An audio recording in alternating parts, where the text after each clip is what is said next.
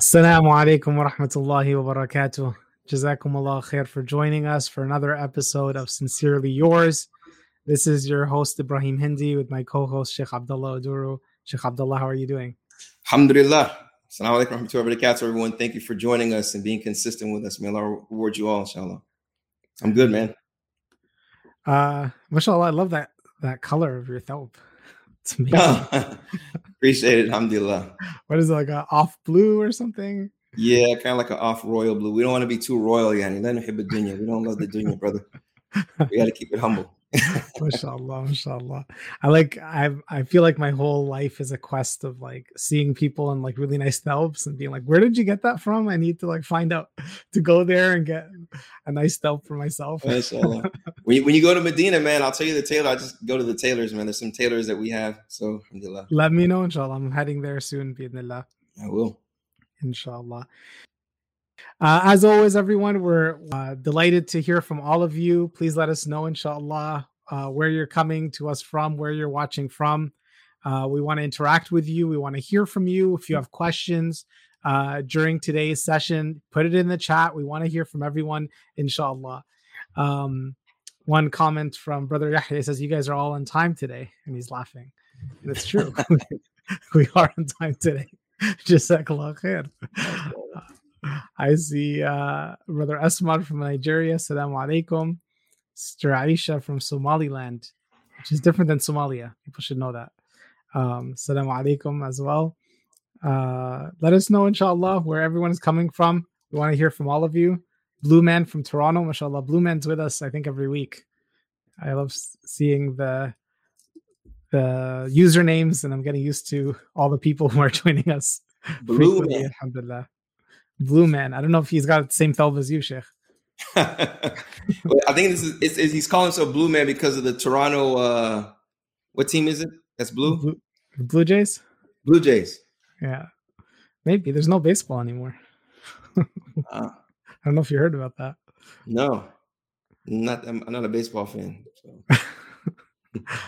We have Sister Bassi, first time watching from South Africa. Assalamu alaikum. MashaAllah. Ahlan, ahlan, ahlan. MashaAllah. Welcome, welcome.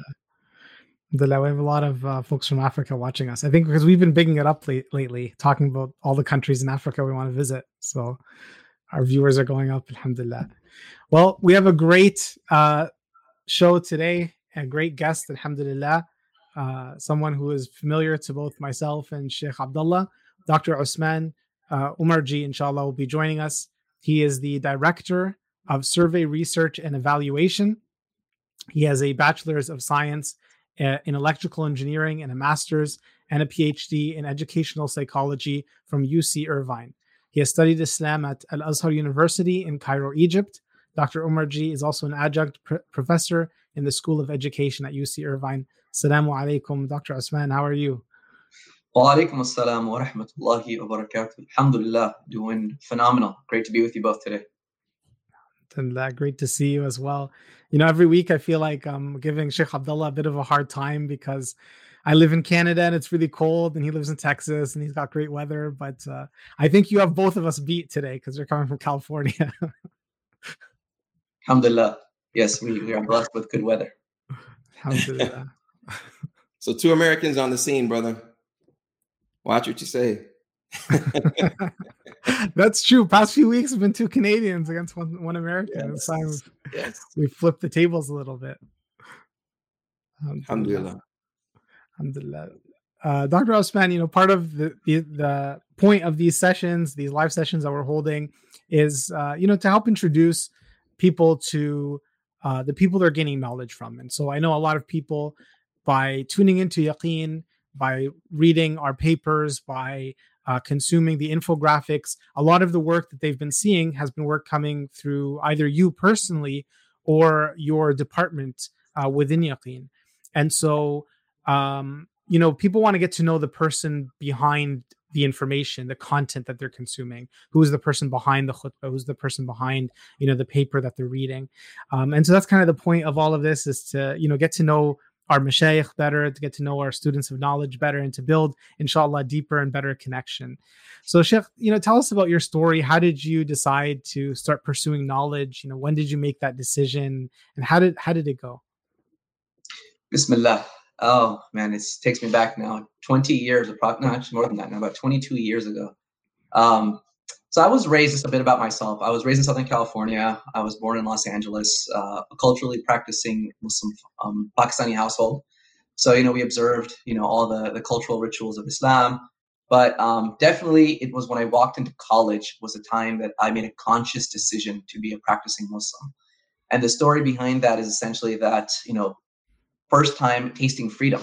So I went off to a university about an hour from my house and I was always, you know, staying out of like, I, I avoided the kaba'ir, let's put it that way, right? I stayed away from all the, the major sins of Islam. Um, and I get to college and I'm living on my own in the dorms, and it's like freedom, right? It's like absolute autonomy. It's like do what you want. And, you know, I'm a curious 18 year old man, right? I'm like, I wonder what this world is like and what do people do?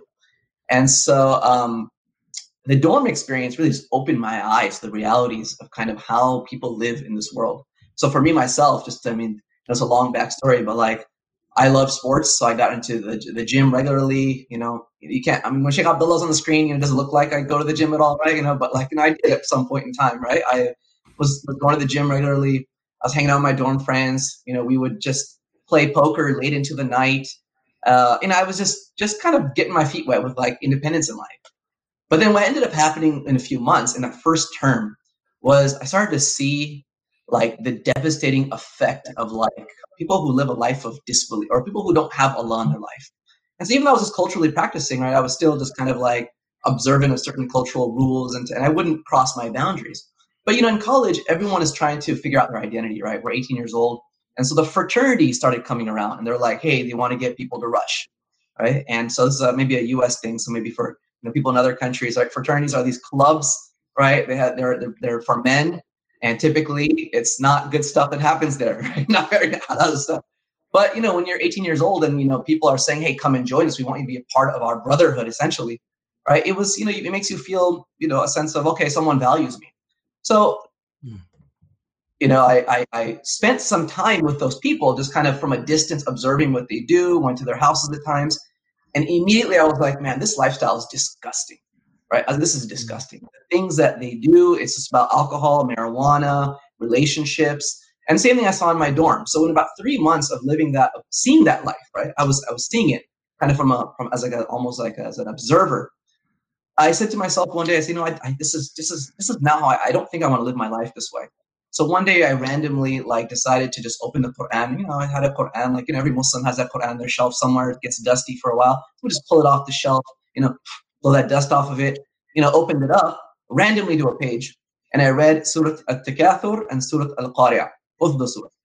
And nothing happens randomly, right? You know, so Allah subhanahu wa ta'ala, I believe, was sending me a signal about what are you doing with your life and why are you exploring all these crazy things that are out there. And so I think at that moment, it really hit me and it shook me that like, I probably need to take my life a whole lot more seriously. And that started my path of becoming practicing which led me to the MSU, Muslim Student Union at UC Irvine. And from there, you know, that's that was kind of what set off this whole path of seeking knowledge. Mm. Mm. Nice, mashallah. You know, this might take us a little bit off tangent, but um, you know, that interesting question because I think a lot of people have maybe a similar experience. They go, they experience you know a life that's different than the life that islam expects of us. And then you know they realize that it's not all it's cracked up to be and they kind of come back. Um, but at the same time i think all of us also know people who you know also left their home. As soon as they left their home they went to, to university. They saw this life and they just you know drank from it and they just went you know pardon the euphemism but they just go completely into it and they never come back and I think a lot of parents, you know, especially myself, you know, alhamdulillah, Allah has blessed me with children and I worry about them now. And I worry about this question like, am I sheltering them too much? Should they be exposed to this life? How do I make sure that when they're exposed to it, they have enough to help bring them back? And maybe there's no full answer to it, but I, I would love to know, you know, your insights, what you think about that. Yeah, you know, I mean, I think about this all the time for myself and my own kids. Um, and it's a tension I deal with every single day, right? I teach adolescent development in the university. So my entire course is on, you know, teaching people about what the teenage years are about. And Muslim parents are always wondering the same. And what I see is, unfortunately, two extremes often, right? People say, you know what, we live in the West. They got to learn to live like like the Westerners, and they throw them into you know everything as if like that's that's just they will learn, right? And they'll figure this out. And I generally find that that leads to a whole lot of bad outcomes because it's just too hard to develop a solid identity that way, right? And then I see the mm-hmm. opposite, which is no, we're living in a situation where there's like Islam is not like the dominant culture, so we're going to just kind of shelter our kids at home completely and to the extent that these kids, when they actually hit the real world, it's like they have no idea how to function. Actually, I've seen this myself where I've seen these kids who are 16, 17, they don't know how to function around non Muslims in any way, shape, or form. Um, mm-hmm. so, what is the happy medium? I think we're, we'll know the answer in the coming decades as Muslims spend more and more time in the West. So, you know, tune back in for, you know, in 20 years, we'll give you the answer to that. Right. But no, but I, I, deeply think that at the very basic aspect of it, it's like, it's a developmental question. It's like when when do you think your kid like would you say to a five year old or three year old hey you're to have to learn to use fire so you might as well play with fire at the age of two or three are you to say no it's probably not a good idea you got to have some skills some some motor skills you know how to use your hands you got to know like you know how things burn and eventually expose you to it in a very you know like there's a dosage of how you can get acclimated to playing with fire so i think when we come to dealing with the society around us we have to be very mindful of the same thing right you can't throw them in prematurely once you feel like their faith is firm, they've got some solid uh, attachment to Allah and His Messenger, right? They know like the moral compass of Islam. I think at that point, right, selectively letting them go, right, um, will be a little bit safer than saying they'll figure it out on their own. Wallahu so alhamdulillah, you said you mentioned something and it kind of ties into what you're talking about now. Um, you said freedom, right? When you went to college, it was like, yes, freedom. I mean, I remember even as a non-Muslim, I remember had my first car, freedom. I get to go out by myself. I don't have to call mom, dad to take me somewhere, come home late, come home when they don't, you know, they're asleep or whatever. So, like you mentioned, it's that that that that sweet spot for parents um, to determine whether their children are ready to go. And like you mentioned, a lot of times, you know, may Allah bless the Hufal teachers and the Hufal, but they're in these institutions and then they're going straight to uh, you know, it, it was all boys in the Quran school, but then they're going straight to uh, it's it's you know all genders, both genders, both genders in in in uh, in, in college, and they're they're hit with a quote unquote rude awakening. So, what would you tell like the the the parents when you said freedom? That really hit because do they realize that before college they may not be free. If you could explain that you know what that just break that down for us for especially the parents to understand that about their children. Yeah so um, a couple things. So the first is this notion that um, the young developing person needs to feel a sense of autonomy in their life. This is the hallmark actually of adolescence and being growing from being a boy or or a girl into being a man or a woman it's that feeling that i have control over my life and so it's it's it's part of human development, right? Uh, the brain actually changes in that way, right? That it seeks out you know certain types of experiences. Um, it actually seeks out risk because the brain also wants uh, rewarding experiences. That's why like young people, like teenagers, they do crazy things, right? We all we all did this as kids, right? And we're looking for thrills. We want roller coasters. Now, when you're like, you know, our age, it's like, who wants to go on a roller coaster, right? You know, it's like, I would know I expose myself to that, right? But young kids, it's like, I want to do this. And it's because Allah has made their brain in that fashion.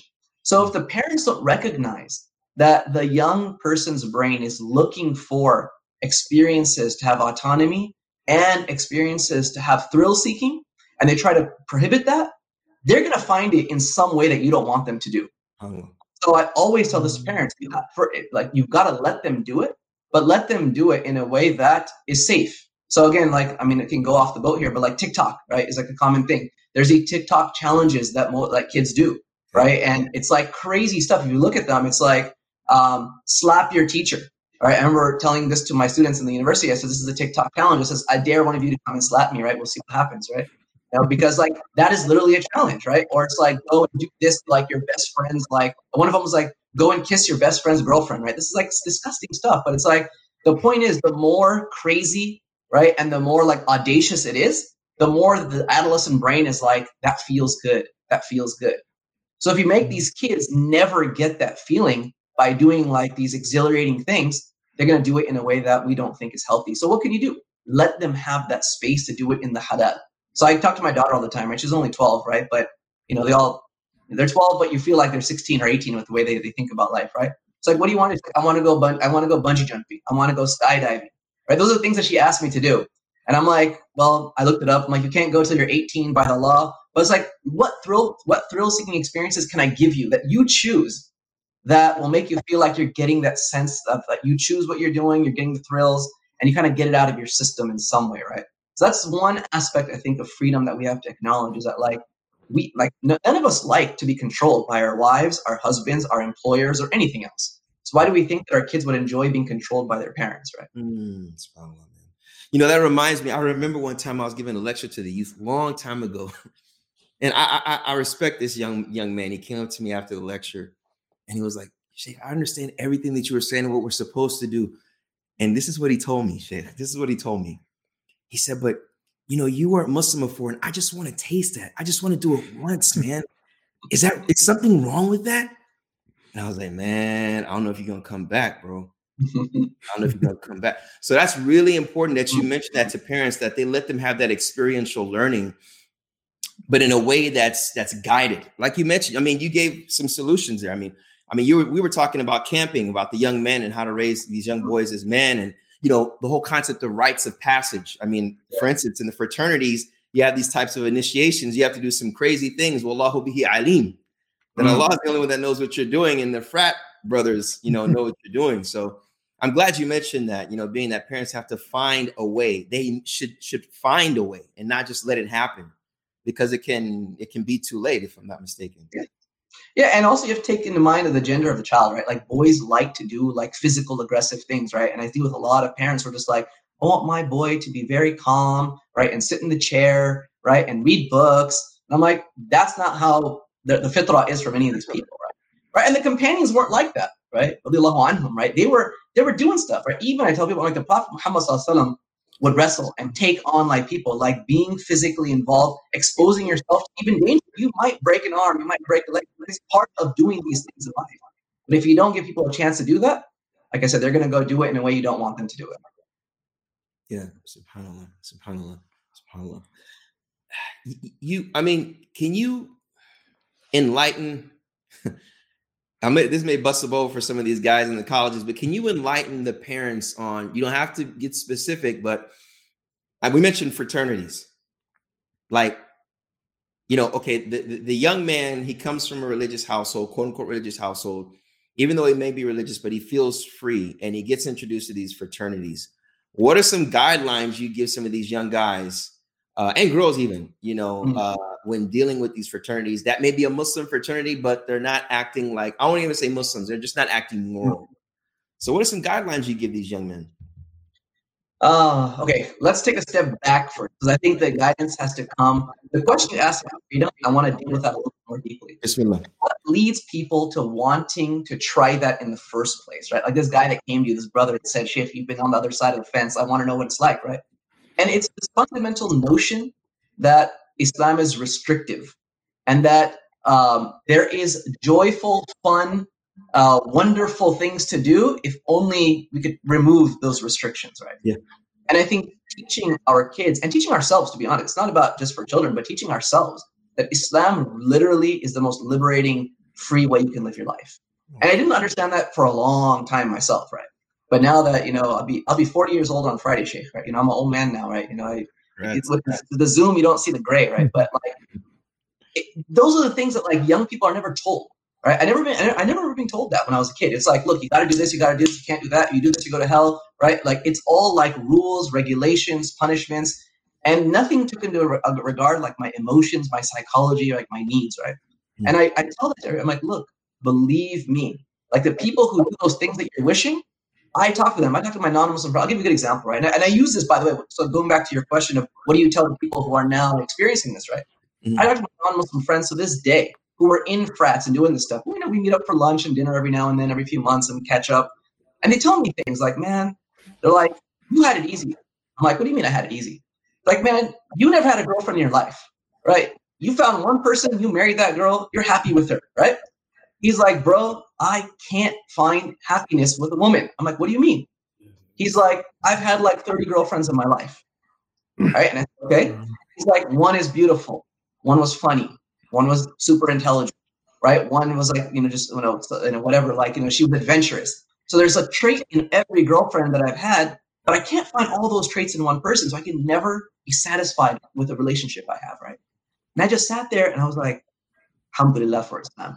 Alhamdulillah for Islam, right? Like I'm the one who's free, enjoying like, you know, my my life, and this guy's in torment with every single person that he dates, right? So it's things like that, right? Or I've had friends who do the same thing, whether it be drugs or any other problem where it's like they're now addicted and stuck in a horrible lifestyle. And I'm alhamdulillah, I never teaching people like free you're like the most free person you can be when you stay away from these things that actually destroy your life. Subhanallah. Subhanallah. Yeah, that, that that's that's uh beautiful. Just you, you know, you're kind of enslaved to these things and you yep. don't even realize it, you know, subhanAllah. You know, and people realize, as you said, you know, you feel liberated. And, you know, I was telling some shuyukh uh, before about a couple years ago, because I mean, you see what the, these, these young men in particular, and it affects the females as well, is like this, you know, you got the red pill movement, the MGTOW mm-hmm. movement, men going their own way. And, you know, one of their tenants is like, don't get married. Why? Child support, prenup, all these types of things. Mm-hmm. And if the young man and woman don't understand, you know, the, the, the Islamic objective behind marriage and the Islamic objective behind the whole gender relations. And just like you said, Sheikh, you know, it's just haram, haram, haram. You know, you can't communicate at all. And sometimes it's, you know, it's very, very restrictive, but they know that, you know, subhanAllah, Islam is, uh, if just learning it. And as you mentioned, you know, through experience as well in a, in a confined way, a guided way, that's the most liberating. Yeah, it's the why, like you mentioned, right? We've got to teach our kids and ourselves when why do we do what we do? That's what makes you feel like this is the way to live, right? Because mm. I just I'll give you an example. I was dealing with a case recently, somebody with inheritance issues. Like every family knows in the Muslim community, right? There's always inheritance fights, right? It's like I don't understand why do I get this and why does this person get that, right? And when you take the time and you can show them the hikmah, right, the wisdom of Allah and how He's given inheritance, I said, look, this is going to happen to the family. This is going to break down the family and, and, and these other dimensions. And like you're thinking about yourself and your bank account think about all these other factors. And this person stopped and was like, man, I didn't realize that there was that many dimensions to this, right? So it, it's it's you, but if I just said, look, don't ask questions. This is the rule, right? That's it. You're never going to feel satisfied, right? So, and in a society where everything's always asking you to justify what you do, right? We have to work with teaching our children and ourselves. This is the hikmah and the wisdom of Allah and all that we do. This is why we pray. This is why we fast. This is why we don't do this. This is why we do that. This is why this is haram. This is why this is obligated, right? It's like, ah, okay, things make sense. Right? Yeah, yeah, yeah. Sorry, sorry. Jazakallah khair. Jazakallah khair. So, Sheikh, like, uh, first of all, before we continue, I just want to remind everyone, inshallah, in the chat, if you have any questions, please put them in the chat. We want to hear from all of you. If you there's anything you want to ask Dr. Osman, there is a time um, in our session today where we will take uh, questions from everyone, inshallah. Um, so, Dr. Osman, as you're going through, you know, this pursuit of knowledge that started uh, when you went to college, um, was there any time where you felt like moments of doubt, and and if you did, like, how did you overcome those? Yeah, khair. Alhamdulillah, by the blessing of Allah subhanahu wa ta'ala, I, I've never um, experienced any sort of a serious doubt about Islam. And um, and I think the reason for that is there's a few. Number one, it's just it's the it's the mercy of Allah Subhanahu wa Taala that never been tested with that. But uh, a couple of things. One was seeing kufr like with my eyes, right, and seeing what that lifestyle was like, showed me very early, like you know, like 18 years old, I was like, all these other ways of life are disgusting, repulsive, and there's no foundation which they live upon, right? So mm. it's never like there's another way of life that's better. Now, the second thing was that there's always questions as to, well, why do we do this and this, that? And so those are minor issues, right? Like, why is this a ruling for here? Why can't I do this? And that, alhamdulillah, I was just very blessed again to be always have mentors around me. I, one of the first things that I did when I was uh, in college was uh, enroll in a few different halaqas in the community. And just having a senior person, right, who's 10, 20, 30 years my, my, you know, older than me, to be there any question, to just I'm like, look, I got somebody on speed dial, right? I can text message them, right? I can phone, I can call them, right? Um, it was just very, very liberating to feel like I never had to sit with those questions for too long. So, um, I mean, my advice is that if anybody ever has those issues, like you've got to find real people, right? We live in a world where it's like all social media, right? Like you ask somebody on social media, they don't know who you are, right? You can go and tweet at some sheikh and say, give me the answer. But until you sit with somebody, say, sheikh, this is what's on my mind. I'm not understanding this, or I don't understand that. They knew who you are. They know your background. They know your life history. They know your psychology. They know where you're at with your iman. They will give you an answer that satisfies you. Because not all answers that are textbook correct are going to satisfy you know the question, right? So I was very fortunate, right, to have that um, network of brothers around me uh, and scholars around me, and and to this day, I'm so fortunate to reward them. Absolutely. You know, subhanAllah, it reminds me of this um, story we know of Ibn Abbas radiallahu an, that one person came to him and asked him, like, is it if someone commits murder, can Allah forgive them? So he says, yes, Allah can forgive the sins. So the man leaves. And then another day, weeks later, whatever it might have been, a different man comes, asks him the same question Can Allah forgive murder? And he says, No. And the students of Ibn Abbas, they turned to him later and they said, Why did you say yes to one man and no to the other? He said, Because I could see on the first person, he wants to repent. So I told him to repent. And I said, And I could see in the other person the signs of anger. And so I thought he might want to commit the sin of murder. So I told him no, so he wouldn't commit it. And it's just, you know, that aspect of you know the sheikh looking at the person in the face and, and seeing you know what that person's psychology is where, where they are giving them an answer based on that. Like you said everybody right now is just completely online and that personal connection is just completely cut off and i think we're all the worse for it. But i think that's such an important point to try to connect yourself to real people in your life. Yeah subhanallah subhanallah. Sheikh if you don't mind what was the sequence of your study? So you you, you know you, you I, you studied in Azhar for a while. Was that the beginning, and then you came back and continued your secular studies? How did that go? Yeah, at so my I would say my studies began in my college years. Um, so alhamdulillah, I was a very avid reader, um, and so I always go through these phases in life. Right, when I was in my teens, I would read sports, everything like you know you name it, any sport. But when you didn't know the Blue Jays, it's like, come on, man, how do you not know who the Blue Jays are? Right, like like you just I like anything about sports, I devoured it, right? So I could tell you the stat about any player, what year, how many points they had, rebounds, assists. Sorry, Sheikh Ibrahim, nothing about hockey. That's like forbidden in, in my world, right? You know. But um and then I went to like finance. I started reading everything about like the stock market. So I was just in this habit of like obsessively reading. And then so now when I like decided to become like a committed Muslim, I just literally was like just devouring books. And so that was the first path that I started upon. And um, I just so that was the first thing, right? So through reading, uh, that opened up a lot of questions, which is why I was like, look, books can't tell me everything. So I found these shuyukh to study with, right? And then my third year of college, something interesting happens. I used to hang out with a lot of, um, of uh, you know, we used to call them, this word may not be politically correct anymore, right? We used to call them the Fabi brothers, right? You know, they're fresh off the boat, right? They had just come from like Palestine, Syria, Lebanon, and they're always speaking in Arabic. So here I am, I'm in the MS, MSU, right? And I'm like, man, these guys, they speak Arabic all the time. They can understand the Quran, they can understand the Hadith. Like, I'm this miskin, right? This impoverished guy, and I just got to rely on these translations all the time. And so I was like, I want to go learn Arabic, right? So I went to my university and they had a study abroad program. I was like, which Middle Eastern country can I go to? And they had a program in Egypt.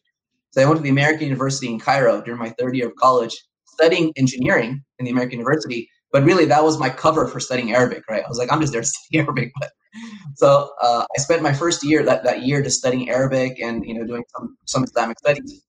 Um, I came back, continued my thoughts with my with the scholars in the community, and then I, a point I just got too frustrated. I was like, look, there's not enough people who. This is the early 2000s, right? It's like mid 2004 or five around this time. I said, there's just not many people in the West right now where I live who are born in America, speak English fluently, who understand the cultural context. I'm like, it's fard kifaya that I better get up and leave and go study. I was like, someone's got to do it. I better go do it. So I packed my bags. I took off, went to Azhar with my, my wife. I would just been married for about a year. And alhamdulillah, may Allah reward her. She pushed me to. She's like, look, you stick in this engineering job too long, we're not going anywhere, right? She's like, let's just leave while you're still early in this. So I went to Azhar for about, you know, three, uh, what I spend there, three and a half years in Egypt, three years in Egypt. Um, unable to finish because the revolution took me out of there. Um, and then, yeah, my studies here and went back and did my master's and my PhD here. So. Wow, wow. Okay, there's a, there's an elephant in the room. You just and you just breeze by and said, "Come on, you said the revolution took me out of there. And, okay, you could be politically correct, but just like give us some experiences. Like, who told you, okay, you got to go, or did you say we need to get out of here? What to, what happened? Yeah, so this is uh like December, right, of uh, 2010, if I remember correctly, right, or November, so around the time of the Arab Spring, right.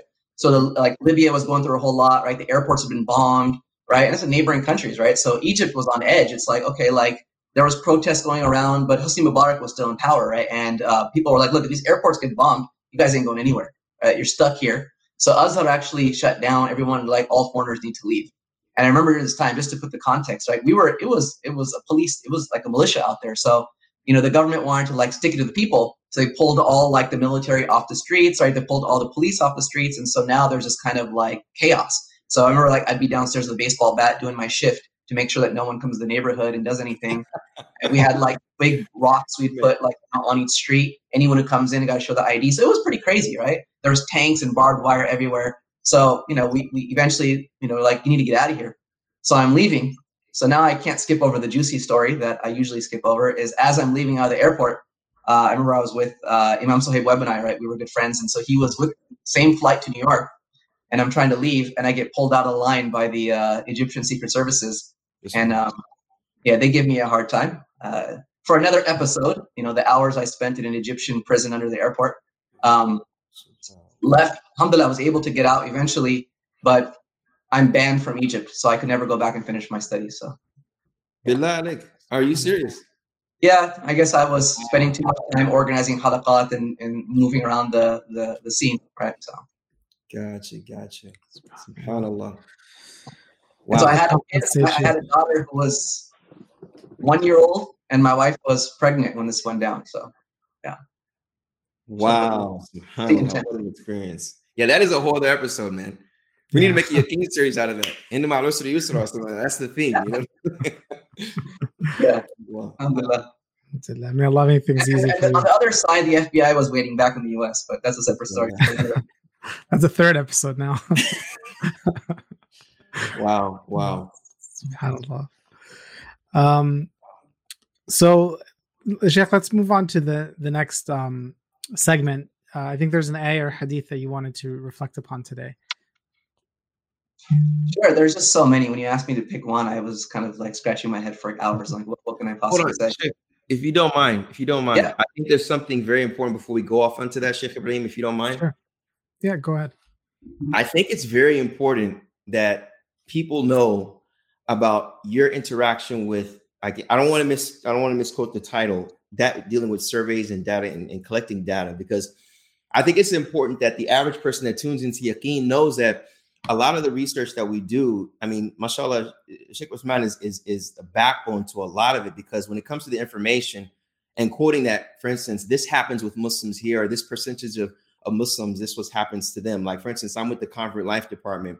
We do surveys and we send them out to converts, organiz- you know, convert organizations to gather information to make sure that whatever we produce is has a strong foundation, i.e., with surveying and, and collecting data. So if you can touch on what made you get into that, and then what is your role within Yaqeen and why it's important.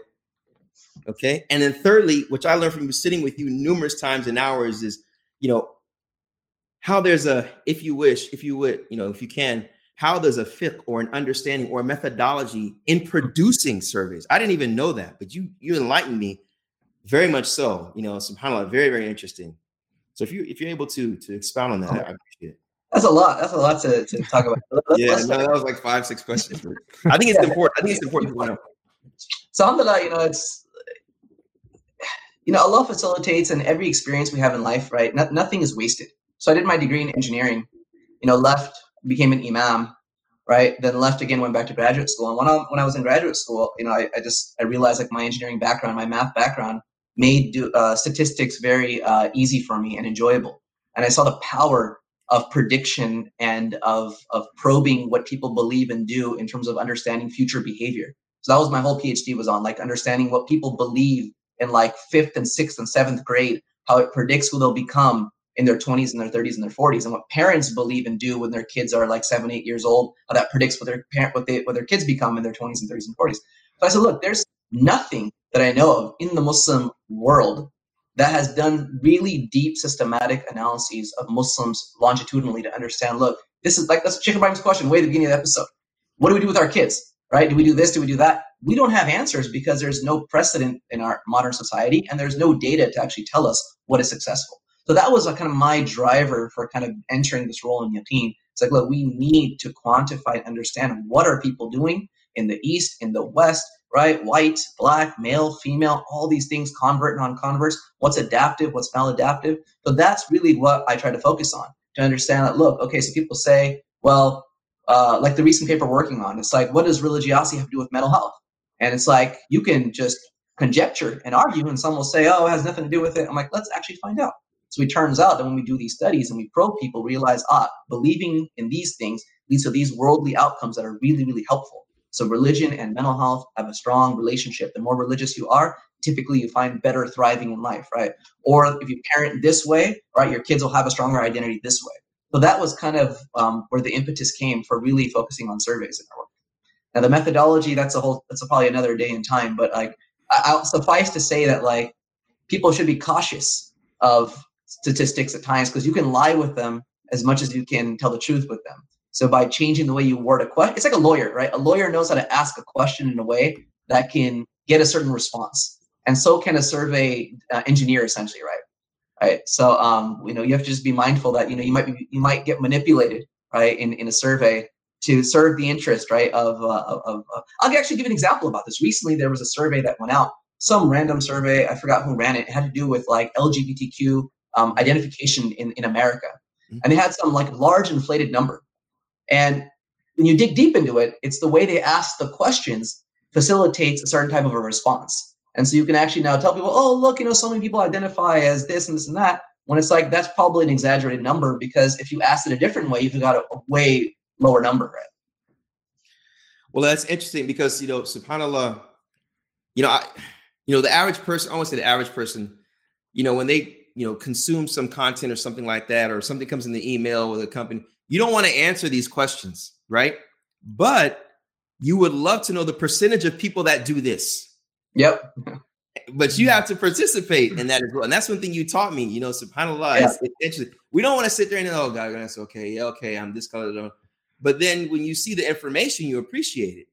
So yeah. I think I think that's something that's very enlightening for me. And you know, with a lot of things we're doing with these imams, we're going to do surveying you know, we're going to have some stuff with converts as well coming out again. So those of you that may know a convert to Islam or a convert yourself, please take five to 10 minutes to answer these questions. It's intentional. We want to help serve. And that's ultimately why we're here, inshallah. You know, this is the way that we want to serve Allah subhanahu wa ta'ala. So jazakallah khair for that. But you, you got to promise us a whole another episode on that as well. I think it's important that the general public understand the whole process because that was very enlightening to me. Jazakumullah khair. Yeah, I'll, I'll add just one point because it's so relevant to what we've recently been doing. So people often talk about what is the role of religiosity in life. And so they'll do all these surveys, right? These large organizations globally will do it. And they'll say things like, oh, religiosity doesn't matter, or religiosity has a small effect. And when you when when you wonder what what do they mean by religiosity, they ask a question that says, for instance, how often do you go to church? Right? And like that's their measure of religiosity, or how often do you go to the masjid? Or they might ask like, uh, how religious do you feel you are? So I'm like, those are really not good measures of what it means for us to be a practicing Muslim right? To like live Islam. There's so many dimensions, right? So we developed like a very intricate uh, measure that we call basic, right? Your beliefs, your attitudes, your spirituality, your institutional connections, your contributions to holistically understand what it means to be a Muslim and how does your holistic practice influence your life. And it was incredibly powerful and predictive in so many things that matter, right? Mental health, relationships, like, you know, peer relationships, like, you know, it just, you know, it blows everything else out of the water because we actually started with Islam's definition of religiosity rather than some non-Muslim off-the-shelf secular definition, right? Hmm. No, that's beautiful. That's beautiful. Again, going to the foundation and making sure we don't start somewhere that's built on some other foundation that's not conducive to our our creed and our foundation. That's that's beautiful. Jazakumullah khairan. All right, so Ibrahim, you want the ayah? He's waiting. He's waiting, man. All right. no, actually, I, I'm really happy you brought that up because sometimes people ask me like what do you think is the most important thing Yaqeen does? And i i always i always say data. Because you know even even if you have different you know different different approach to answering questions maybe that some of the fellows at Yaqeen might have everybody makes use of the data. Even if you're a masjid even if you're you know a conf- islamic conference you want to know hey what topics should we address? Maybe look at the doubt survey right you want to know how to deal with converts maybe look at the convert survey even if like every single masjid and organization in north america uh, in the western world really can can make use of the data that that you are producing alhamdulillah you and your team so may allah subhanahu wa ta'ala reward you for all of your work i mean ya Rab. تفضل ان شاء الله with the well, you guys are the ones who design all this stuff right Sheikh Abdullah is heading the convert stuff so I'm just helping you you know Sheikh Ibrahim you're doing all the imam resources I'm just trying to create a survey to help you so but but really I mean like helping each population that's what we're really trying to do because converts are different than imams right they're different than an immigrant Muslim so knowing what each of them do is so important right so bismillah the, the ayah I want to share with today um, is an ayah from Surah Al-Baqarah where Allah subhanahu wa ta'ala talks about um, fighting of all things, right? Kutiba alaykum al-qital wa huwa lakum, right? That Allah says that fighting has been prescribed upon you, although it is something that you do not like. So my explanation is not going to be about fighting, but it's about the next part of the verse where Allah subhanahu says, وَعَسَىٰ أَن تَكْرَهُ شَيْئًا وَهُوَ خَيْرٌ لَكُمْ وَعَسَىٰ أَن تُحِبُّوا شَيْئًا وَهُوَ شَرٌ لَكُمْ وَاللَّهُ يَعْلَمُ وَأَنْتُمْ لَا تَعْلَمُونَ This principle to me, like if it was halal to get a tattoo, this is what I would tattoo on my arm. It's, it's not halal, so no one do it, right? right? But like it's, it's this verse I just want to like have pasted everywhere. Everywhere I go, I'm reminded of it. Which Allah is telling you that He gave fighting as example, right? You know, Allah has asked us to fight even though it's something we don't like. But then He tells us the reason. He says, perhaps there are things that you don't like in this life, but those things are in reality good for you. And perhaps there are things that you really like and you love in this life, but those things are just actually bad for you. And Allah knows and you do not know. And so I, I wanted to select this um, because I, I study motivation quite a bit, right? And why human beings do what they do and, and what drives their behavior. And so many times, what drives human behavior is our own pursuit of what we think is in our self interest, right? So if I think that something is going to be good for me, right, I'm going to want to go and do that. If I think something's going to be bad for me, I'm going to abstain from doing that. But Allah is telling us in this verse is that human beings hold on just a minute, put the brakes on your intellect is not so developed to fully understand where all the good lies and where all the evil lies. You need to rely upon Allah subhanahu wa ta'ala to be the one who determines as our creator where good is and where bad is, despite the fact that your nafs will actually will, will play games with you. Right? Our fitrah will tell us that something is good when in reality it's bad. And our fitrah will tell us something is bad when in reality it is good. And so I, I, I, bring this up because in the world that we live in today, especially for those of us who are living in non Muslim societies, it's always this rationalization that people get into, which is, I know Allah and His Messenger tell us to do these things, but I want to do things that are good for me, right? It's like I had this, you know, all the time, especially with money. It's obvious. It's like I know Allah says interest is haram, but how can I not take interest in? It'd be foolish for me not to take interest in today's society. Right? It's good for me to take interest, right? Or, you know, I hear this as well, like, Sheikh, I know we're not supposed to mingle with opposite gender and, you know, have like, you know, relationships, but like, how am I ever going to get married? How am I going to know if this is the one I'm supposed to marry? And this goes back to this fundamental premise that if you think that way, one doesn't, you don't want, you don't want to admit it, but it's, you believe that you know what's best for you. And that that is something which we need to learn is not true, right? At many, many, many levels. I'll give some funny examples that you might think are, I mean, they're silly, but they get at the core of this behavior, right? They've done these really cool studies where they do things like they take somebody and they say, okay, Sheikh Abdullah, if I was to ask you, would you like to sit in like a giant cardboard box that's dark for like 20 minutes? Do you think that'd be a fun thing to do? Absolutely. You think so? uh, you're, you're, you're, you're, you're, okay, there you go, right? Yeah, everyone says no. like, that's going to be terrible. It's going to be horrible, right? And they would do this. They literally do these experiments and they put the person in the giant cardboard box and sitting in a chair and it's dark and they can't use their phone. They can't do anything, right? And after 20 minutes, they ask them, how was the experience? And they find that people consistently rate the experience as being far better than they perceived it to be, right?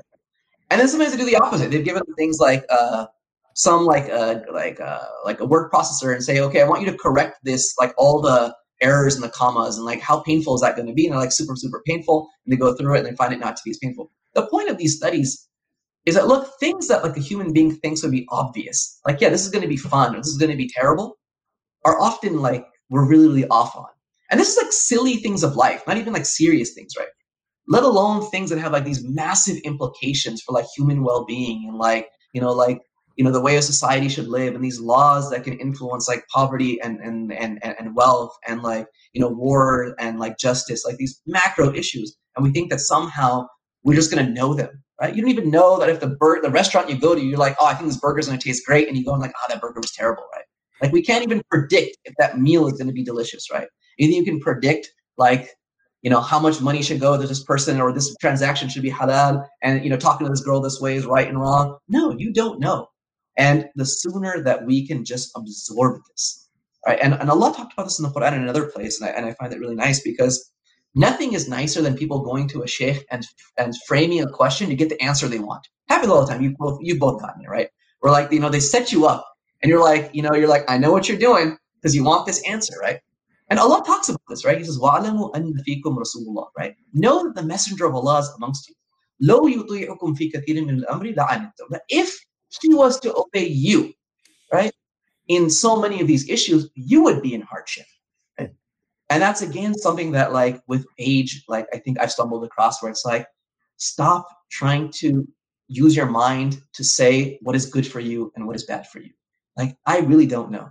And what I find most enjoyable about this is that it's not just a test of doing what Allah wants, but I see it as a test that people are always looking for the sweetness of Iman. Right? It's that elusive thing. You hear this in this hadith that you know there's there's a sweetness to Iman. And I was reflecting and I'm like, you know, just doing if I do the things that my nafs wants to do, that Allah also wants me to do. Like like my nafs tells me that it's bad to, for instance, like kill somebody, right? And so I don't, and Allah tells me not to kill somebody. So I'm like, that, that's not where I'm going to find like this deep insights into life by doing the obvious that I already wanted to do. But it's in doing those things that my nafs like, you really, really want to do this. But Allah's saying that's not good for you. Or you really, really don't want to do this. And Allah's saying that's what you need to do. That is when the fruit, fruit, the sweetness of Iman will manifest. Right? That is when one will say, aha, man, Islam is beautiful right? Man, Allah has a wisdom and His messenger that, like, I just never fully appreciate it. But it's you've got to go through those experiences of saying, I want to do this, but I'm not going to do it. Or I, I don't want to do it, but I got to do it. Right? It's so many things that are counterintuitive in life, right? Like, who imagines that, like, okay, getting up like every morning, like go tell like a random like non-Muslim, right? Like, you know, yeah, yeah, like, you know, I go to sleep maybe at like midnight, had a long day, but then I get up at like five in the morning, all right, and I do my salah. It's like, aren't you exhausted? Right? Aren't you like, you know, beat? And I'm just like, man, if I miss my salah, I feel lethargic, right? I feel lazy, right? You know, when I do my fajr, right, and I get up, and you know, of course, if one is doing the tahajjud even on another level, I'm like, it's counterintuitive. You're saying getting less sleep in this case is making you more efficient and productive and more wholesome. I'm like, yes. Why? Wallahu ya'lamu antum la ta'lamun. Because Allah knows us and we don't know ourselves, right? right? Like, you know, we sit there scrolling all day on our phone thinking somehow this is going to make us happy. And then we're just like, man, what in the world did I just do, right? We don't know what's good for us. And this is where liberation lies and not having to make that choice for yourself and like struggle and say, you know, it's like, look, Allah knows. Whatever Allah you want me to do, I'm going to do it because I know I'm going to find khair for me there. Right? And that is what we want to internalize. It's like Allah's always looking for the khair for us. Right? And that goes back to this freedom right? If you want to be free, Allah's walking you to freedom, right? If you're going to walk that path with Him, right? And then you know you get that hadith qudsi, right? You know people are always looking for this enlightenment, right? And you know the Prophet said that hadith where Allah subhanahu said, right, that nothing, my servant doesn't clo- get closer to me than more than doing more than doing anything other than the obligatory, and then he gets closer to me by doing the nawafil, the super, you know, the voluntary, until I love him. And when I love him, right, then I'm his seeing by which he sees, his hearing which he hears, his hand with which he strikes, and like that level comes with following this type of guidance, right? I don't want to do it, but I'm going to do it, right? And so that's that's that's my reflection. So. MashaAllah, mashallah. Jazakallah khair, man. Khair. Yeah, Jazakallah khair. I want to uh, rip it off and make a khutbah for myself for, for Friday, inshallah. Just take some of these points and, and use them on Fridays. SubhanAllah. I think it's so important. It's such a common question, right? why is Islam so restrictive? Why do I feel like it's, you know, I can't do the things that I want to do? And I think that just that insight of like, you don't know what's good for you, right? You could not possibly understand what's good for you. That's such a powerful, it, it might be difficult for young people to understand, but it's such a powerfully true thing, subhanAllah. Um, how many times in our lives we thought like, oh, if I don't marry this person, I'm going to be so sad. and then like a week later, a month later, you're like, Alhamdulillah, Allah saved me from this person.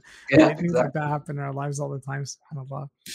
You know, I have this analogy, if you don't mind, I'll share that kind of captures some of this. Right, um, Shadal, you had a point. Go ahead, make that first. No, no, no, Bismillah, go. and I, have been I've been toying with this. I call it the the chocolate chip analogy of Islam, right? Um, which is, you know, everyone loves chocolate chip cookies, right? Mhm. But when you think about the ingredients that go into a chocolate chip cookie, they're not all delicious. Right? There's like flour, there's like salt, right? There's like you know like baking soda or baking powder, right? There's butter, there's eggs, right? And then there's sugar, right? And I, and I, and I was reflecting. I'm like, look, if we were like, if I just said, hey, you know, eat the sugar, right? that that might get too gross as well, right? If I said just if I said eat the eggs, right? Like that's nasty, raw eggs, right? Eat like the salt. But like Islam is like that chocolate chip cookie. Like all of these ingredients, right? Like it's when they come together that that chocolate chip cookie comes together and it's just delicious and melts in your mouth and you're just like in heaven, right? That that that, that state of, of spiritual awakening, right? That you you, know, you rarely get to, right? And like I tell people, I'm like, it's you, it's, you got to see Islam that way. There's things you're not gonna like. Them. There's salty things sometimes. Your nafs doesn't like it, Hmm. but if you don't do it, you're not gonna get that full experience. So it's kind of my metaphor that I've tried to kind of think that you know everyone likes chocolate chip cookies. So when you say Islam is like chocolate chip cookies, then it makes Islam like more enjoyable and tastier. you know, that's interesting. I remember when I was in my first year, man, uh, in, in the University of Medina, Usul we were going through um, Rawdat al-Nadhir for Ibn Qudama, a book of uh, Islamic jurisprudence, or you say Islamic theory, uh, Islamic theory of law. Um, and I remember in the Hashi and the footnotes by Dr. Ismail Shaban, he mentioned it was a certain mas'ala or issue he was talking about, but then he branched off and he was talking about how Allah is the repository for good and evil. And it was just like, boom. Mm. Like Allah, you know, Allah ya'lamu, just, you know, when teaching the names and attributes of God, I highly implore all of us, you know, that if there's a lesson on names and attributes of Allah to really get involved in that because it's so profound. It takes you to the, it serves as your anchor. You're thinking that okay, we, everyone says Allah knows everything, and it doesn't make sense to say Allah doesn't know dot dot dot. So if that's the case, He knows the sirun wa alani. He knows There's not a leaf that falls from a tree except that He knows it. When He said that, that He's the repository, He is the source of disclosing what good and evil is, regardless of your limited intellect, opinion, etc. So, subhanAllah, jazakallah khair for that reflection. It just reminded me of that. Hey, Sheikh, you want to play some rapid fire questions? Not really. I'm terrible at this game, but let's do it. All right. Actually, there's a few questions people put in the chat. I want to fill okay. them out here because we did market this as the scholar who's a baller. Because, uh, I didn't see that. You know what? Now it makes sense. I was so confused. I got a text message this morning from our dear beloved Muhammad Shinawi. And he's, his text message said, You're a baller? Like a question, like you play ball? And I'm like, and I responded, I said, Does a bird have feathers? Like, of course. he asked the question. Now I understand. Okay, good. Okay. But, but right. before that, before that, the Nets or the Lakers, brother. I mean, LeBron, what's going on? I mean, I'm not a Lakers fan, so I, I'm I'm happy that they're not doing so well. it's a non-Lakers fan. And who, who do you follow, Sheikh? I've always been contrarian, so um, you know, your your you know your your your buddy, you know, Hakeem. You know, I used to love a lot. You know, Hakeem Olajuwon in the Rockets back in the day. Jordan and the Bulls, right? And even I picked the Clippers over the Lakers, man. So I just I'm a no Laker guy. No no Lakers, no Dodgers. Right? I, I do the opposite. So. Mm, okay. That's why I find, alhamdulillah, like I, it's fun practicing Islam because I just do the opposite of what everyone else is doing in life, right? here's, here's a question from the audience: Who is your favorite basketball player, and who do you want to play a game with? Shaq, LeBron? Question mark. So my favorite player of all time, I, I just I'm old school, right? I gotta say Jordan, right? It's just it's it's, it's like it's too beautiful watching that movement, right? Um, so I've always been a Jordan fan. To this day, he's the goat right? He's the greatest of all time. Um, who do I want to play with? I love to play with Shaq, to be honest. Shaq is a phenomenal personality. One thing I learned about Shaq recently that I love, this guy goes out every single day and just goes and like gives like khair to people. Like he'll go to a store, find some kid, buy him like a bike. He'll go to like a store, like he bought like a family like a van. Every day he goes out, he does this. So like his like, mashallah, his like personality is very like uh like warm and loving. Like uh, I just love to spend some time with Shaq and play with him. Plus, you know, uh, I play basketball with Sheikh Tahir, and so like you know when he posts me up, like you know I feel that pressure, but Shaq would take it to another level. So I played against the Dream, man. I know, I know, man. I'm so envious of you, man. The Dream, man. He, I was, I was trying my hardest. He just laughing, backing up. I'm like, this is the NBA. Man. I have no like, I don't know, man. Yeah, strong. Was, was, it recent or? No, this was years ago. I mean, because we know we know him in Houston, but uh, subhanallah, yeah. man. He's, I, I, challenged him one day. He was like, "Come on, man, that was a mistake, man. Big mistake." But did, did you think you had a chance? Have you seen if, if anyone's a basketball fan? The funniest thing is when random basketball players that are like nobodies they get challenged. Have you seen these videos? It's absolutely hilarious. Like the worst basketball player in the NBA, like Brian Scalabrine, right?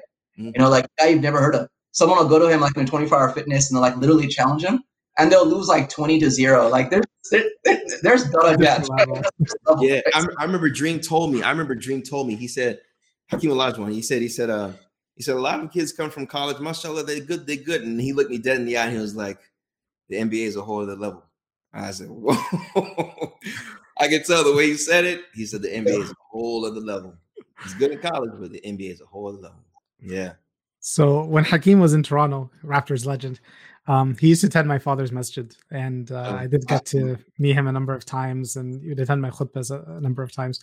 I just remember the first time I prayed next to him, I lost my concentration in Salah. May Allah forgive me, because I couldn't help but realize his thigh was twice the size of my thigh. and it just took my concentration away, subhanAllah. If you pray next to Sheikh Abdullah Oduro, you're going to feel the same thing. All right, here's the second question in the chat. Vince Carter, Tracy McGrady. As a Raptors fan, I feel hurt both, so you go ahead. And they're like homeboys. You can't pick between the two of them. Uh, I mean, obviously Vince Carter had the dunking on, on McGrady, but man, McGrady is he's smooth, man, silky, silky, man. Yeah, I, I love watching this game. Yeah, I unpopular opinion. I feel bad for everybody who's not a sports fan right now, but uh, I feel like even though Vince Carter was the better talent, he never lived up fully to his talent. And yep. Tracy McGrady was had a better career at the end. Okay, other questions we got. Um, I like these questions. Keep them coming. uh, so these are just random general questions. Answer rapidly. Uh, do you prefer chai or coffee?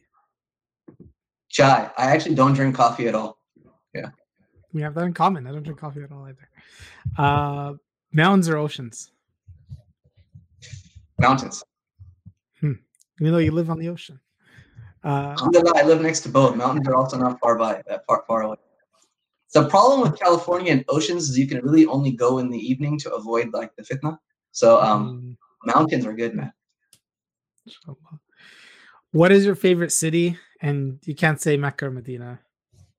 You know, I've never been to either yet, so I, I, I couldn't I couldn't say those. So inshallah, the time will come. But favorite city, uh, I love Istanbul, like mm. that that place, inshallah.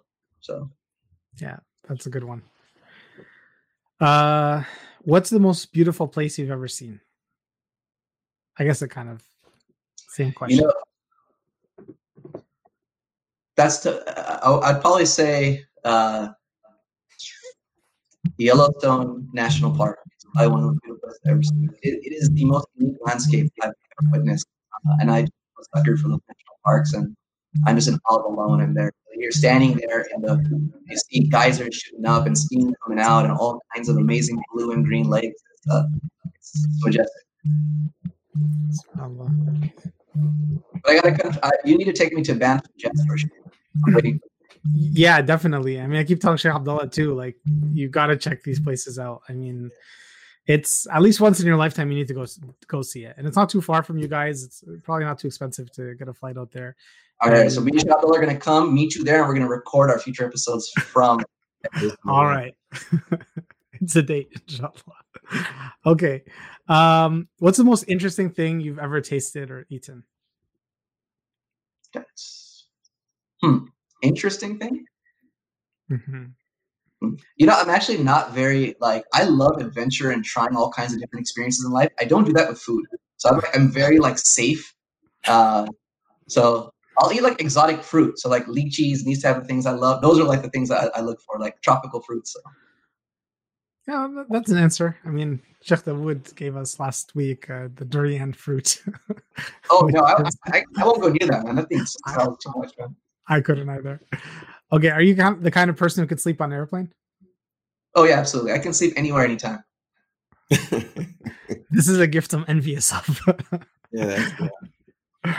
Uh, okay. What job do you think you would be the worst at? Hmm. What job would I be the worst at? Uh, come on, man. That's that's a tough question. Uh, I'd be terrible at a lot of things. Oh, an artist. I have absolutely no artistic talent. Like I can't draw a stick figure. My five year old laughs at me when I try to draw, and all my kids do. So it's just one of those things that I wasn't given as a gift. So fair enough. Uh, what superpower do you wish you had? Ooh, huh? Superpower. You know, I love Suleiman's story, right? Alayhi salam, right? And so um, I think being able to like uh, control the jinn would be pretty intense, right? but, but uh, or control the wind. But so some, one of Suleiman's powers, man, that guy, that, mashallah, man, like uh, I just dream about what it would be like to live in his kingdom. So. Small shameless plug. Tell us about your books. Tell us about your books. Are you doing? Huh? That's why I wrote it, man. I just love that story. And I was like, it's just such a fantasy story, man. I wanted kids to be able to see it. So, what's the title? Tell us the title. Let, let them let them Google it. Uh, the King, the Queen, and the Hoopoe Bird. Right, the novel about Suleiman alayhi salam. Excellent, excellent. MashaAllah. Okay, similar one. But if you had to be an animal, which one would you choose? And why? Animal. Oh. You know, I don't have hops. So I can't jump high. That's like my limitation in basketball. So an animal that could jump high would be great. Like, you know, like uh one of those like leopards that can like jump up like 10 feet high. That that'd be fast and jumping high. I'd be set. There you go. It's a pretty good one. okay, we got some questions in the chat for you, Sheikh. Uh let's see. Here's a good one. Uh, in your opinion, Dr. Umarji, why do Muslims think or have a negative or not so positive reaction when it comes to the word psychology and the subject of it? What is your favorite thing in psychology? Yeah, so I think Muslims have, uh, rightfully so, and they should be skeptical of a lot of the social sciences and their foundations. Um, whether it be psychology, economics, sociology, anthropology, all of these fields, right? They are coming from certain paradigm and worldview so I think the skepticism is is good that you don't absorb it, you know, completely uh, as, as, as some sort of you know revealed haq and, and truth. At the same time, there are there's a lot of truth in them. You just have to dig and understand it. So you know, psychology is a study of the human mind, right? And you know, you can call it whatever you want to as an English word, right? You know, we can call it ilm nafs, right? We can call it anything. And there's an Islamic version of that. So I don't think Muslims Muslims should be averse to psychology as a subject because we have a huge tradition in our you know, eh, from, from centuries, both the Quran, the Sunnah, and the ulama have talked about human psychology in, in detail. But modern Western psychology is where I can see that people should be cautious and wary of. Now, what I love the most about psychology, eh, so my training is as an engineer and then as a jurist, right? So like Sheikh Abdullah, you know, like usul and like Sharia, like these are the things that I was into for years. But then when I began to work with the community as an imam and working with the youth and with parents, I realized that you know you're not a judge. You're not there to just tell people right and wrong. We're there to move hearts right? Because the heart has to accept this truth before that's the biggest motivator of anything right? So when it comes to psychology what i love is that it helps us understand how to get people to do what they're supposed to do right? Especially from a, from a faith perspective. Because again you've said this you can tell someone this is haram but they're dying to do it. Or you tell someone this is like wajib and they don't want to do it. So psychology helps us understand what underlies human behavior. And this is why Ibn Qayyim, rahimullah, and some of those great Muslim scholars use that science to actually move us in the direction of getting closer to Allah subhanahu wa ta'ala. this is another question. Uh, so, I can you give a source to the study you mentioned about people not knowing what they perceive as good and bad, the people who are in the cupboard or box? Um, I don't know if you have that offhand. Uh, I don't. I don't have a citation offhand, but these. Uh, this is something meta motivation, which means like people's perceptions of what what motivates them, and it's pretty much so. If you type in into any like academic journal, um, like meta, meta meta motivational studies, you'll see all these different vari- variations of these studies where um, people will be put into scenarios, asked what they'll think about them, and then you'll see just how wrong they are about their predictions, right? And even when they put them in the brain scanner, the same thing happened. Their brains, you know, were completely different than what they, they, they thought that they wouldn't find it rewarding, and all their reward circuitry is going off in their brain, right? So meta motivation is the term to find. Maybe I can post it in the in, in the YouTube later, the specific links to the papers. Inshallah. Uh, one more question here. Uh, Sister Raihana says, "What tips would you provide in keeping teenagers firm on their deen?" Yeah, Great question. Um, I'm sure you both have wonderful things to add to that, but if one of the most important things I can say is is, is good sohbah, ensuring that your teens, teenage years, one of the biggest aspects is developing that sense of belonging. And so when I mentioned my story early about why did I even look at the fraternities as a place to go, because they were really about that camaraderie and that friendship and having a space where people feel like they're valued and part of something bigger than themselves. Um, our youth need the exact same thing. When they're in public school all day long, right, they're looking for belonging in that space. We need to provide for them a healthy outlet of most good, high quality Muslim spaces where they can feel like they belong there. So we're not going to rate, no matter how much Quran you give your kid, no matter how much you know YouTube shuyukh that you know they listen to, not be they need to be in the presence of other people who are reinforcing that identity which they need to keep.